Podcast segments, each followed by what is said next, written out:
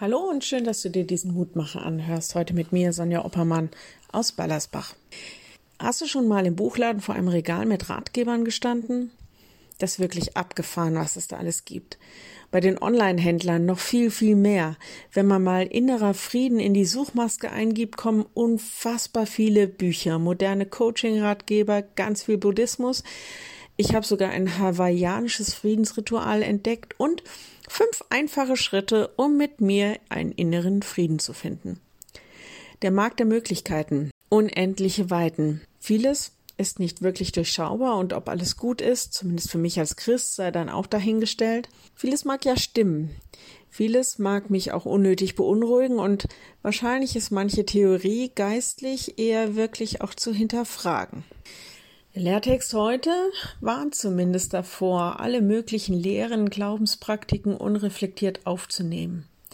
Da heißt es, lasst euch nicht durch mancherlei und fremde Lehre umtreiben, denn es ist ein köstlich Ding, dass das Herz fest werde, welches geschieht durch Gnade. Welche Prioritäten habe ich? Welche Werte? Was ist mein Bekenntnis? Wie wird mein Herz innerlich fest und stark und bleibt es auch? Wie finden wir Zuversicht?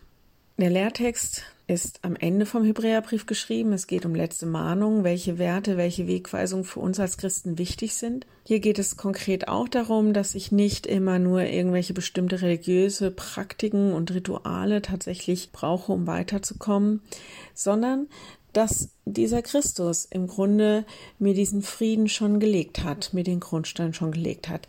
Übrigens der Vers vorher einer der bekanntesten Verse überhaupt, so ein Bekenntnis, Jesus Christus gestern und heute und derselbe auch in Ewigkeit.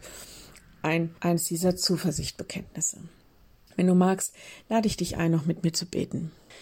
Ja, lieber Herr Jesus Christus, in den Wirren unserer Zeit wollen wir dich bitten, dass du uns ein festes Herz gibst, dass wir einfach auch durch deinen Heiligen Geist wissen, was wir glauben sollen, wem wir vertrauen sollen, wie wir mit unserem Leben gut vorankommen und wie wir wirklich, ja, ein gutes Leben leben. Hilf uns doch dabei, in den ganzen vielen Stimmen und Ratgebern deine Stimme herauszuhören, dass wir zuversichtlich sind, dass wir dir vertrauen können, dass wir wissen, worauf es ankommt.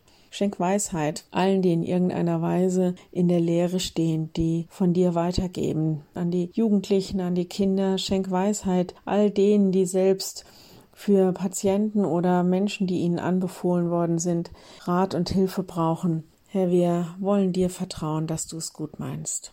So segne du uns. Amen. Morgen wieder ein neuer Mutmacher. Bis dahin bleib behütet. Tschüss.